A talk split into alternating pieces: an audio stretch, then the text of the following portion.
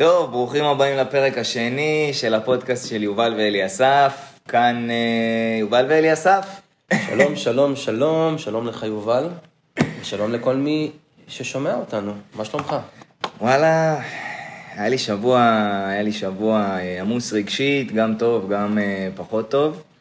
והופתעתי לראות שבפרק הקודם שלנו, הראשון, שהוצאנו לפני אה, כמה ימים, צפו אה, איזה 60 ומשהו איש. אפילו. קיבלנו תגובות טובות. טוב, פעם באה קיסריה. אתה יודע, אני רוצה שנסגל איזה... שנסגל איזה מנהג, ואפרופו גם נגיד להורים, שזו הזדמנות נפלאה יכולה להיות להם, לאמץ את אותו מנהג, ככה ב... בסוף השבוע, או מרבית ההורים בישראל, בין דתיים, בין אם לא, עושים איזה ארוחה, נכון? כזו או אחרת. בשישי אתה מתכוון? שישי או שבת, משהו באזור הסוף שבוע, כאילו שיהיה איזה שבוע שיעבור. והם ישאלו את הילדות, אה, אה, יותר נכון בינם לבין עצמם, כדי שזה לא עכשיו ייראה איזה, איזה משהו אה, אה, מבוים. אשתי, איך עבר עלייך השבוע? והיא תענה לו, ואיך עבר עליך השבוע? והוא יענה לה, ואז הוא ישאל אותה, את, ספרי לי, ספרי לי על איזה משהו אחד ש, שלא הלך לך השבוע. משהו אחד שלא הצליח לך השבוע. ואיך יצאת ממנו. והיא תספר, ואחרי זה תשאל אותו. אני חושב שעל ידי זה אנחנו נשיג, אותם הורים, כל מי שיאמץ את המנהג הזה, זה שיעור מאוד חשוב לילדים, איזו אמירה כזו, ש, שגם אנחנו המבוגרים, וואלה, יש לנו ימים לא מי יודע מה, ויש לנו פלונטרים, ויש לנו בעיות וקשיים וקונפליקטים, ולא רק לילדים, והנה, הנה, הזדמנות נפלאה גם לפגוש, אני בתור ילד, את ההורה שלי כחלש. כי אתה יודע, יש נטייה לילדים, יושבים, בקליניקה אצלי יושבים ילדים מתבגרים ומספרים שההורים זה, זה, זה, הם, הם לא מודים בטעויות, הם לא יודעים להגיד סליחה. אז אני רוצה לשאול אותך, איך עבר עליך השבוע, אמרת עמוס רגשית, אבל אתה יכול להיזכר במשהו אחד שלא היה לך טוב השבוע ואיך יצאת ממנו? אה, וואו, שאלה טובה, מה זה התחלת אותי? שאני אתחיל? אתה רוצה שאני אתחיל? כן, אבל לפני שתתחיל, אני רוצה להגיד שאני זוכר שהייתי אוכל אצלך ארוחות שישי אצל המשפחה, שהיינו גרים ביחד. והיינו הולכים אחת לשבוע להורים שלך, אחת לשבוע להורים שלי.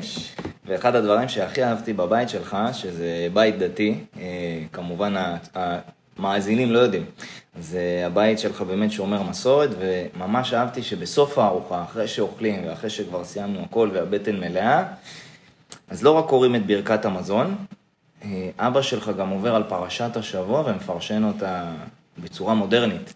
נכון. שהוא מתאים את זה להיום. כן. ומה זה הייתי אוהב את הסיפורים והמוסרי השכל, וזה בדיוק התקשר לי למה שאמרת. אנחנו באמת אוהבים את זה, זה כן, זה כן, זה חלק. אז, אז תתחיל במה שרצית לספר לי, אני אחשוב בינתיים על משהו האמת להגיד שלי. לך, אחת הסיבות שאני רוצה, שאני כאילו יכול להתחיל וזה בא לי בשלוף, זה לא כי באמת התכוננתי כמו שאני רוצה לספר לך שבשבועיים האחרונים אני מנסה יחד עם ירדן אשתי לגמול את אה, לביא, הבן שלנו הבכור המקסים בן שנה וארבעה חודשים אה, מהאכלת לילה. וזה זה פרויקט, חביבי, אתה יודע, אנחנו אנשים עובדים, וכשהלילה יורד אין סבלנות, ו, ופתאום הילד מתעורר כמו שעון בשעה שלוש בבוקר, צורח את הבקבוק, אף על פי שהוא מזמן כבר לא צריך את אותו בקבוק בלילה, והחלטנו שאנחנו פוצחים באיזה אקט של גמילה כזה או אחר. אני רוצה להגיד לך ש, ש, שאני אה, הרגשתי בימים האחרונים שאני נכשל בכל פעם מחדש. ואם עכשיו הייתי יושב בארוחה המשפחתית עם הילדים שלי הגדולים יותר, הייתי אומר להם, תשמעו, אבא, אבא, אבא מפשל. אבא מתעצבן הרבה פעמים, אבא נכשל הרבה פעמים. אבא אלוף העולם, אה, לא יודע, לפי מה שחלק אומרים לו בלעזור לאחרים, אבל לא מצליח לעזור לילד שלו. ואיך אני בסופו של דבר אה, באמת אה, ככה חושב שאני יכול לצאת מזה? אז זה באמת כזה תזכורת לעצמי שנראה לי גם בפודקאסט של שבוע שעבר דיברנו על זה שאנחנו לא מושלמים ואנחנו לא, לא יודעים הכל, וגם אם אנחנו חושבים שאנחנו יודעים משהו, אז זה לא אומר שילך לנו על הפעם הראשונה. ככה באיזה סוג של חמלה, חמלה עצמית. אה, וזהו, וזהו, זה באמת השבוע שלי שהיה, ככה לילות קשוחים, שאתה יודע מה הדבר הכי מע- מעצבן היה? שהייתי קם בבוקר, אחרי מינימום שעות שינה, ועוד הייתי נכנס, נותן לו את הבקבוק בש, בשעה ארבע, במקום בשלוש, כאילו הייתי מפסיד בכל, המ, בכל המערכות. אז זהו, אז אה, אני חושב שזה היה השיתוף שלי בהקשר הזה. אז אני חושב שבשבוע שלי, אה, אני אתחמק מזה באלגנטיות עד שיעלה לי איזה משהו. טוב, אפשר, אז בוא, בוא, בוא, בוא, בוא ניכנס פנימה, נו, כן, הכל בסדר. וכבר הזכרת את הפודקאסט, הפרק הקודם, שקראנו לו אה, אה, הורים, ילדים ושרירים, ובפודקאסט דיברנו על אה, העלינו את אחד הסיפורים שהמאמן שלי לקרב מגע יצר איזושהי שיטה משלו, בקצרה אני אספר, אה, והוא כמובן היה בחגורה הכי גבוהה, והיא הייתה בצבע שחור, כחול, ופינה קטנטנה בצבע לבן, והלבן הזה, הוא אמר לנו שמסמל שהוא תמיד יהיה תלמיד והוא אף פעם לא יודע הכל. ואז אה, העליתי בפניך את אפקט דנינג קרוגר. נכון, אני זוכר. אני ככה רוצה להקריא שנייה למאזינים מה זה אפקט דנינג קרוגר אה, בצורה ויקיפדיה, ויקיפדית כזאת. ויקיפדית? אה, אז אני אקריא לכם רגע זריז. אפקט דנינג קרוגר הוא הטיה קוגניטיבית שבה אנשים חסרי ידע מעריכים את היכולות שלהם כגבוהות הרבה יותר ממה שהן באמת. והם סובלים מעליונות שגויה. וואו, זה נראה לי אה, משהו שכולנו. כולנו. כל בני אדם. כולנו. זה, תכף אני אגיד לך איפה זה קורה לי מלא פעמים. וואו. אה, בצד השני, יש אנשים, אה, וישר חשבתי עליך פה בזה, יש אנשים בעלי ידע, שעלולים להניח בטעות שלאחרים יש הבנה שוות ערך לשלהם. וכך להעריך את עצמם בטעות באופן נמוך מערכם האמיתי. או-אה. אה, אז זה בעצם אפקט דנין קרוגר, ולמה נזכרתי בך בחלק השני? כי תמיד, המון פעמים שאני ואתה משוחחים ביחד, אה, אתה אומר לי וגם אני אומר לך, שתגיד, קורה לך לפעמים שאתה חושב שאתה לא מספיק טוב במה שאתה עושה? אה, והשאלה הזאת עולה לי המון, זה עולה לי לפחות אחת לחודש, הדבר הזה. בואנה, המצב שלך טוב. זה 12 פעמים בשנה, אחי. ישר אני עושה את החישובים מה שאתה ובעצם זה יהיה הפרק של היום, הוא יעסוק בזה שאני לא יודע הכל, אה, ומי שמצליח להבין ולקבל את זה אה, בצורה, אה, בוא נגיד, המהירה ביותר, אני חושב שגם יפיק מזה המון המון ערך. א' כל, ברגע שהבנתי את זה, אני פחות שופט את עצמי, וגם היה לי הרבה פחות קשה לבוא ללקוחות או לחברים או למישהו שמנהל איתי שיחה מקצועית על התזונה ואימונים ולהגיד לו, תשמע, אין לי מושג, תן לי ללכת לברר את זה ואני אתן לך תשובה הכי מלאה שאני יכול. אני חושב שזו גישה נהדרת, ואתה יודע, אני חושב על זה עכשיו ביני לבין עצמי פה איתך, אולי התהיות האלו, הם לרוב יהיו שכיחות, אתה יודע, אנשים ששואלים את עצמם, אני טוב במה שאני עושה? אז כמובן שאם זה בקטע אובססיבי, אז זה מעיד על איזה פתולוגיה כזו או אחרת, אה, משהו שמצריך באמת אה, סיוע, טיפול כזה או אחר, אבל מי ששואל את זה, אה, את השאלה הזו את עצמו אחת לחודש, או, או, או כל כמה זמן אה, אה, באיזה גדר נורמלי, דווקא אני חושב שזה, שזה מעיד על, על כן רגליים מחוברות לקרקע, על כן איזה, אה, על איזה רצון, על איזה רצון אה, אה, אולי לא מודע. אה, לוודא או לבדוק אם הסובבים אותי. אני, אני נמצא בכיוון טוב. תראה, בסופו של דבר אנחנו ניזונים אה, מהעולם שבחוץ, אנחנו ניזונים מהאחר. ד, יכולות כמו דימוי עצמי, ביטחון עצמי, לא יכולים להתפתח רק אם האדם יעבוד עם עצמו ולא יהיה באינטראקציה עם הסביבה. אצל ילדים אנחנו רואים את זה לגמרי. ואני חושב שלימים, היום, כשאני מבין שאני שואל את השאלה הזו, אז, אז זה באמת אה, גם כי, כי, כי, כי לפעמים בא לי לשמוע מאיזה מישהו שקרוב אליי איזה מילה טובה. בא לי לשמוע איזה פידבק בונה, וגם, וגם אני, אני חושב ש, ש, שזו דרכו של האדם שרוצה להתמקצע במשהו כזה או אחר, אבל מתוך מקום של ענווה. כן, אה, זה מילת המפתח פה כן, לדעתי. כן, כן. אז מה, אה, איפה זה תופס אותך למעשה? אה, באופן, באופן יומיומי זה עשוי לתפוס אותי בפגישות שאני עושה עם לקוחות שמגיעים אליי למשרד, אה, שבו אני יושב איתם וכותב להם תפריט תזונה, ופתאום הם מעלים בפניי איזושהי שאלה שהיא יותר מורכבת משאלות סטנדרטיות שרוב האנשים ישאלו אותי. אה, זה יכול להיות שאלה על איזושהי מחלה מסוימת ואיך אני משלב אותה בתוך התפריט הזה. זה יכול להיות אה, שאלה מאוד רגשית ואישית, וברגע שאני אזכר באיזשהו משהו, אני אעלה את זה בפרק. אה, אבל זה, זה בעיקר תופס אותי אחת לחודש, אני ממש שם לב, כשיש לי רגע שקט, ובדור, בזמן הזה של טכנולוגיה והפלאפון, וה- אפילו בשירותים לא באמת יש לך שקט. שזה, שזה תמיד אני צוחק עם דני אשתי על אה, זה שזה, זה המקום היחידי שיש לי בו שקט. זה המשרד. כן, שם חדר הישיבות. אז, אז ב, ברגע הבודד הזה בחודש שאני ככה יושב עם עצמי, ואני שואל את עצמי, אני בדרך הנכונה? אני, אני באמת עושה כל מה שאני יכול בשביל אה, לעזור ללקוחות שלי, לאנשים שמגיעים אליי לטיפול, לתזונה, לתוכניות אימונים, לאימונים אישיים. אה, האם אני באמת עושה את כל מה שביכולתי? אני חושב שזה נהדר, אתה יודע, זה, זה, זה, זה כאילו, זה בדיוק כמו uh, כשנוסעים בווייז, איזה נסיעה רחוקה, מדי פעם אתה רואה uh, שיש חלק גדול, אני אישית עושה את זה, אני אוהב להיכנס למסלולים. לראות מה השתנה, אולי יש משהו קצר יותר, אולי יש איזו התראה כזו או אחרת. ו... במסלולים. כן, לוחץ על הווייז, זה לא באמצע נסיעה, עוצר באיזה רמזור, אם אני עוצר באיזה רמזור, מסתכל, אני חושב שהשאלות האלה, אחת לחודש, זה מעין איזה עצירה. בתוך כל השגרה, בתוך כל המרוץ המקצועי הזה שכל אחד מנסה לטפח לעצמו. ובאמת לשאול את השאלה הזו, ולראות, לראות, אה, קודם כל הרבה פעמים עולות תשובות. עולות תשובות גם, גם מהעצמי, וגם אם אתה יושב עם אנשים שאתה רוכש להם כן יראה של, אה, של כבוד, אה, סמכות והבנה, אז אתה, אתה, לא פעם אתה יכול גם לקבל מהם איזה, איזה הערה, הערה בונה, איזה ביקורת מקדמת. נכון. אבל אני רוצה לשאול אותך, מההתחלה שלך בתור איש מקצוע, התחלת לעשות את המנהג הזה של לעצור אחת לכמה זמן, להגיד לאנשים אני לא יודע, או, שזה עם הזמן? האמת שבהתחלה לא.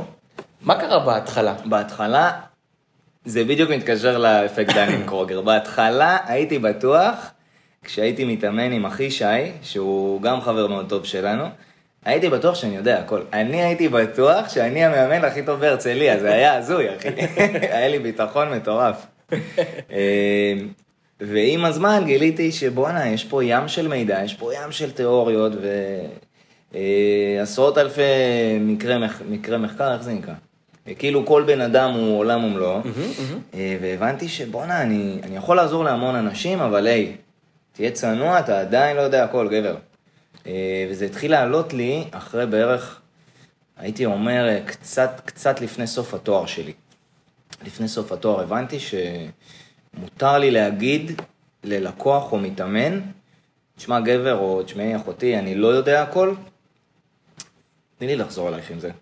בואנה, זה, זה דבר שהוא כל כך אמיץ לעשות. אני על עצמי יכול להעיד שאני, ככל שאני מוסיף לקרוא מאמרים וכל מיני תיאוריות של אה, מה שנקרא חבר'ה כבדים. בספרים, אני, אתה אני. אני, אני, אני נכנס הרבה פעמים לחרדה, אני אומר, אני אומר לירדן, או שאני יכול לבוא למטפלת שלי, אני יכול לבוא ב, בלימודים בכיתה, ואני אומר, בואנה, אני, אם חשבתי אי פעם שאני מבין משהו בחינוך, בטיפול, בהכוונה של הורים וילדים ומתבגרים, אני לא יודע כלום, אני לא יודע כלום, אני, הנה, בוא, תראו, אני קורא פה איזה מאמר, אבל לא מצליח להבין אותו בהבנת הנקרא. רק אחרי קריאה עשירית ו-11 ו-12 דברים מתחילים ליפול. פעם זה היה מבעית אותי. היום אני, היום אני, אפרופו, הזכרת מקודם איזה מושג מאוד מאוד חשוב, תכף, תכף תנסה לשזור את זה ממש עוד רגע עם הורים, עם ילדים ומתבגרים, את, ה, את העניין הזה של, ה, אמ, של הענווה, אה, של היכולת הזו להמתין, כן, כן לתת, של החמלה, של לתת לעצמך את הצ'אנס, אה, להרגיע את עצמך, להגיד לעצמך, אוקיי, זה, זה חלק מהדרך, זה, זה חלק, הרי לא ייתכן באמת דרך שתהיה ללא אבנים וללא מהמורות וללא עליות וירידות, אחרת אנחנו חייבים לחשוד אם דרך היא חלקה, אני גם אומר את זה להורים, אני אומר את זה לילדים, אני אומר את זה למתבגרים, אם הולך לך טוב על ההתחלה, וואלה, לא יודע. לא רוצה עכשיו להיות פה איזה, אה, איזה נבואת זעם או לדבר איתך במאגיות, אבל תשמע, לא יודע, תחשוד, ו... תחשוד קצת. אם זה הולך כזה מהר, אם זה הולך כזה קל, לא ייתכן. הייתי, הייתי רוצה, שאני ממש מסכים איתך והעלית לי נקודה, הייתי רוצה שהמאזינים ששומעים אותנו אה, יכתבו לנו בתגובות איפה הם נתקלו באיזשהו מקרה שהם חושבים שהם יודעים הכל ובסוף יתברר להם שהם אה, לא. יאללה, זה רעיון נהדר, אנחנו גם נענה להם באופן אה, אישי ופרטני. איפה לי זה קורה? כשאני רואה איזה סרטון יוטיוב או קורא איזה מאמר על, לא יודע, משהו הכי לא קשור בעולם, למשל אה, זוגיות. ככה שהייתי בטיפול זוגי עם דני, אז אה, עשיתי כמה טיפולים. אחי, הייתי בטוח שאני מומחה לזוגיות.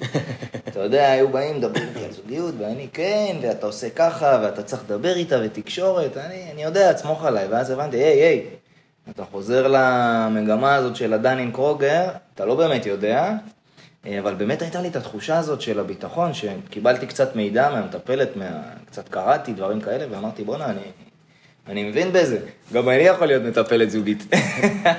זה, אתה יודע, אני- זה הטיה, הטיה קוגנ... זה אשליה קוגנטיבית. אשליה אה, קוגניטיבית, הטיה אשליה. מעניין, אבל אתה יודע, אני, זה מעסיק אותי באמת למה, מה, מה, מה, מה קורה פה? כי יש, יש פה איזו פעולה שקורית, יכול להיות אולי שזה איזה מנגנון הגנה כזה או אחר שרוצה לקום, לעזור, לסייע לאדם, ובדברים שהוא לומד ורוכש, אז יש איזה משהו שקורה כזה מבחינת ה... בוא, אתה כבר מקצוען?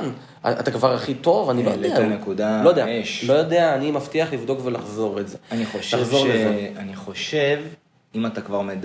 אם אתה כבר מדבר על אה, תיאוריה של מנגנון הגנה, יכול להיות שזה כן יכול להיות משהו חיובי, כשאתה מתחיל איזה משהו חדש, אתה רוצה להיות טוב בו, אה, יכול להיות שהאפקט הזה, האשליה הזאת, גורמת לך להמשיך מתוך הביטחון שאתה יודע, אה, מעניין. ואז להתחיל להניע את זה בצורה יותר חזקה, יותר מהירה. אין ספק שזה אפקט מעניין. אני, אני כן רוצה אבל גם אה, לאפשר להורים אולי ששומעים, אה, כן, כן לדבר גם על ה... אולי לנסות ככה לקשור את זה. בתכלס, אם נחשוב על זה, אה, באופן מאוד מאוד טבעי, זה נדמה שכמעט כל ההורים שיש בעולם הזה, הם מסתובבים עם איזה פנטזיה כזו או אחרת, עם איזה, עם איזה משאלה ענקית ל, ל, להורות מצוינת, חסרת כל פגמים וטעויות שתהיה להם. נכון.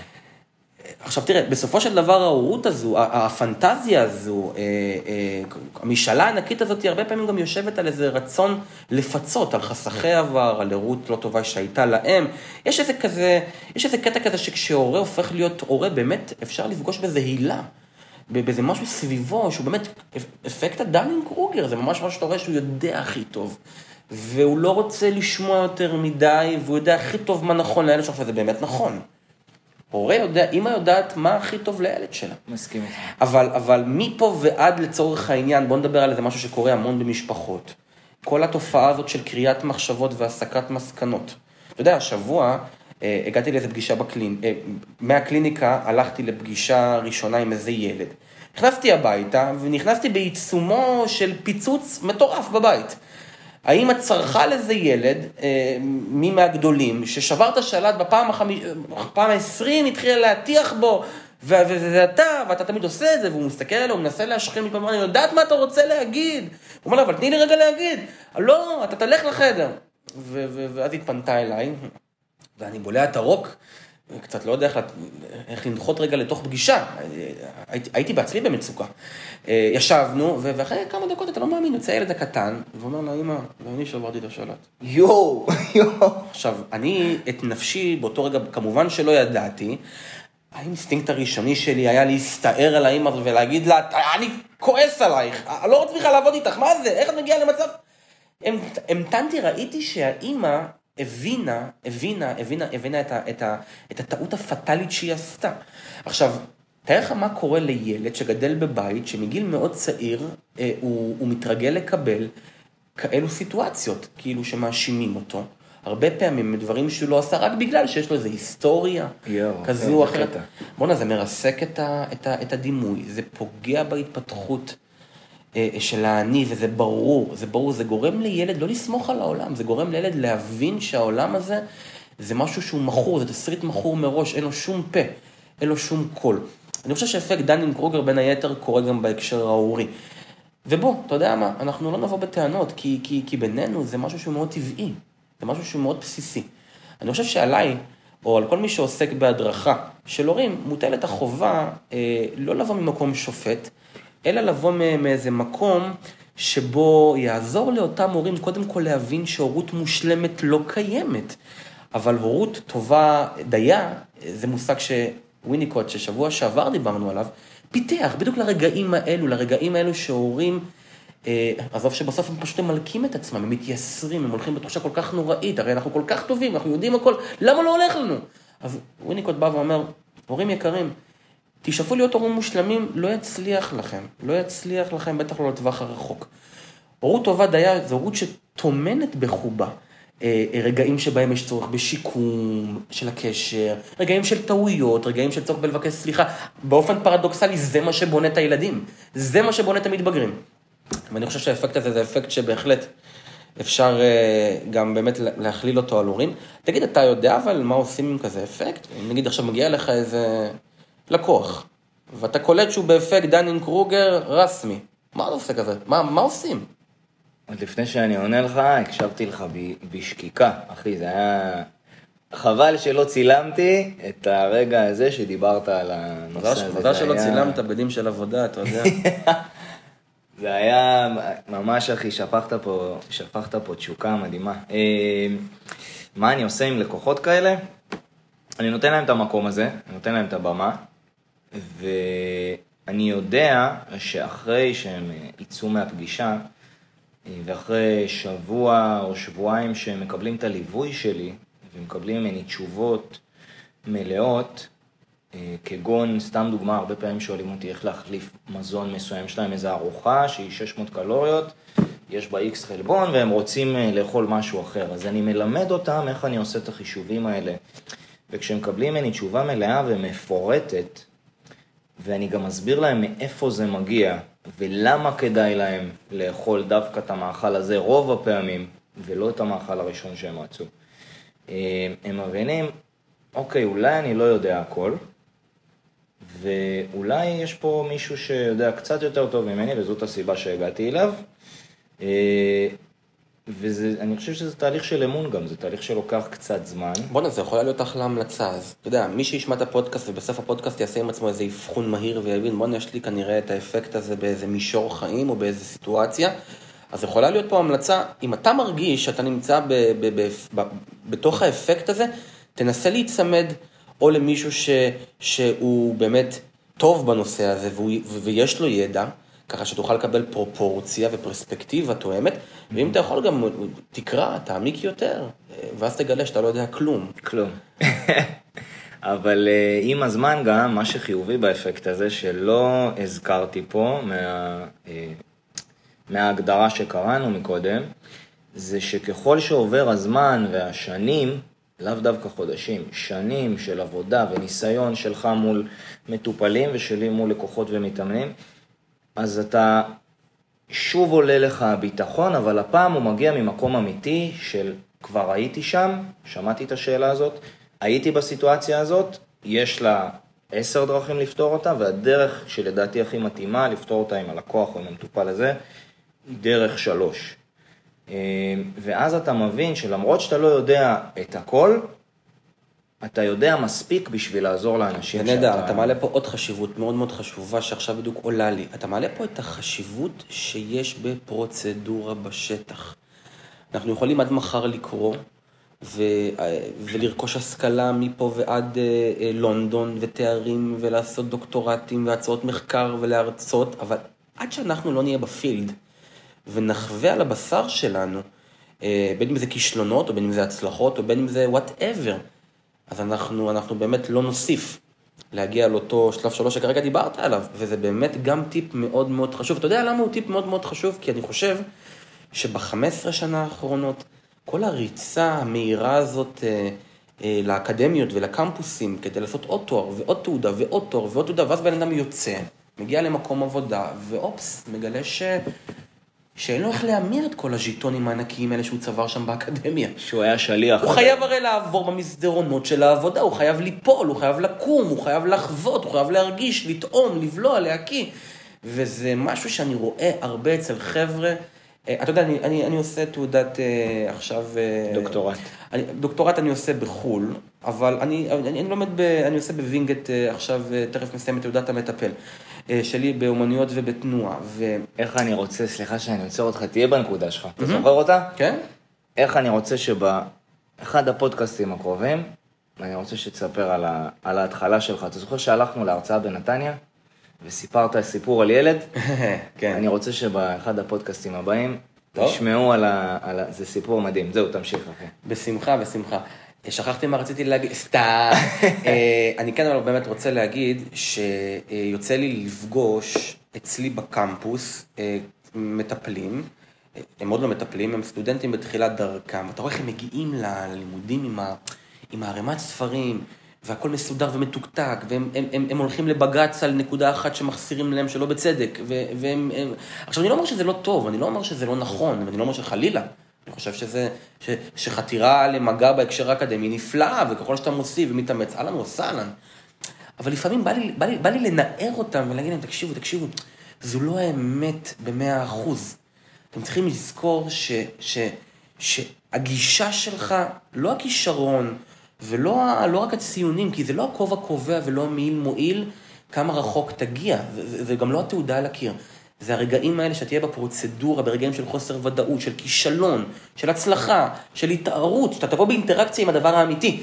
אז אתה יכול באמת להתחיל את שעון העצר שלך בדרך אה, אה, לאותה התמחות ולהתמקצעות. עכשיו תשמע, יש מצב מאוד מאוד גדול, שיקטלו אותם, יגידו לנו, לא, אתם טועים. את, אנחנו לא מסכימים איתכם. תפאדל, אני אשמח לשמוע בתגובות. כן, אני רוצה להזמין אנשים שחושבים אחרת, לא, לא בקטע של עימות, בקטע של, באמת, אני סקרן לשמוע על אדם, שיבוא ויגיד לי, תשמע, אתה טועה, כי ההפך הוא נכון. להיות מצטיין דיקן ולדפוק תואר ראשון ותואר שני ודוקטורט, ורק אז להתחיל להשתפשף בארגז החול או בקליניקה, זו הדרך הנכונה. אז סבבה, אני רוצה לשמוע איך זה עובד. ולמה? רוצה לשמוע איך זה עובד. אה, לקראת הסיום, אני, אני אוסיף דוגמה נהדרת רק, איפה אפקט דאנינג קרוגר הכי נראה לי ביום-יום, בפוליטיקה, שאנשים יושבים בבית, בטלוויזיה, ומתחילים לבקר את המנהיגים שלנו, אה, שזה בסדר, חייבת להיות ביקורת כדי שבאמת תהיה איזושהי אה, רגולציה, זו המילה הנכונה? מה, כן, רגולציה, איזשהו... ש... כן, שיהיה איזה משהו אכיפתי, שיהיה איזה קונטרסט. כן, ש... שיהיה, שיהיה תמיד איזושהי ביקורת, אבל תמיד כל אחד חושב שהוא יודע הכי טוב. שם אני רואה את זה הכי חזק. אה, אז לקראת סיום אנחנו אוהבים לסיים עם משהו פרקטי מהפודקאסט. יאללה, מה אתה מוציא אותם במשך השבוע? אני, הייתי מאוד רוצה אה, שהמאזינים יצאו מכאן עם להקשיב יותר, אה, ללמוד, לשמוע רגע את הצד השני, לשמוע את המקום הזה שמספק לך מידע או אינפורמציה, לעכל אותו רגע ולחשוב עם עצמך, האם אני באמת יודע הכל כמו שאני חושב, או שיש לי מה ללמוד, ושתי התשובות הן בסדר גמור בעיניי. זה נהדר, זה נהדר מבחינתי. אם אני יכול לתת טיפ שמכוון להורים, תראה, אני חושב שבסופו של דבר, בכללי, הורות מצריכה גמישות אינסופית, וואו. תנועתיות, חשיבה מתמדת, ואתה יודע, בעומס חיים הנוכחי שיש לנו בעידן המודרני, זה, זה, זה, זה, זה, זה רק בגדר מילים, מאוד קשה להגיע לזה, ואני רוצה להציע להורים, באמת, לנסות כמה שאפשר לשמור על הגמישות המחשבתית, על התנועתיות, לבדוק, לבדוק מה עומד מאחורי דברים, תנועות, פעולות שאנחנו עושים, לא לקחת דברים כמובן מאליו. בסופו של דבר, הילדים שלנו צריכים אותנו כשהם קטנים וכשהם מתבגרים, כל החיים למעשה, אבל בתכלס כשהם עוזבים, מה שנקרא תסמונת הקן המתרוקן, הורים כבר מרגישים, באים אליי לקליניקה ומספרים שהם מרגישים שהם לא נחוצים כבר. אגב, נדבר על זה בהזדמנות, על השבר הזה שפוקד הורים. אפרופו תסמונת הקן המתרוקן. כן. ואני אומר להורים, תנצלו את זה שהקטנטנים שלכם עדיין קטנטנים ושהמתבגרים שלכם עדיין מתבגרים וחושבים שהם מבינים את העולם ויש להם את המפתחות לעולם. תהיו הורים, מה שנקרא הורים, הורים, זה כמו ש... איך אומרים, איך אומר המשפט? אה, אל תבוא, אה, אל תבוא לעבודה, תבוא לעבוד. אני, אני, אני באמת מתייחס לעניין הזה אצל ההורים גם בהצעה, וזה קשה. זה אתגר חיים מתמשך. אבל התוצאות מאוד מאוד מובטחות ומבטיחות. זה הטיפ שלי. וואנה, חוזר לנו הזמן, אה? תשמע, עשינו, אה, התחלנו מינקות וסיימנו בקן המתרוקן. תראה מה זה. אז חברים, תודה רבה לכל מי שהאזין לנו. אשמח לשמוע מכם. הפידבקים שקיבלנו השבוע היו פשוט כיפים. גם היו חיוביים, היו שליליים, היו ביקורתיים, הערות והערות. אבל אה, אחי, קודם כל, אני כל כך נהנה לשבת איתך, זה זמן איכות שלי איתך. זה הדדי. אה, זהו, אז שיהיה לכם שבוע מצוין.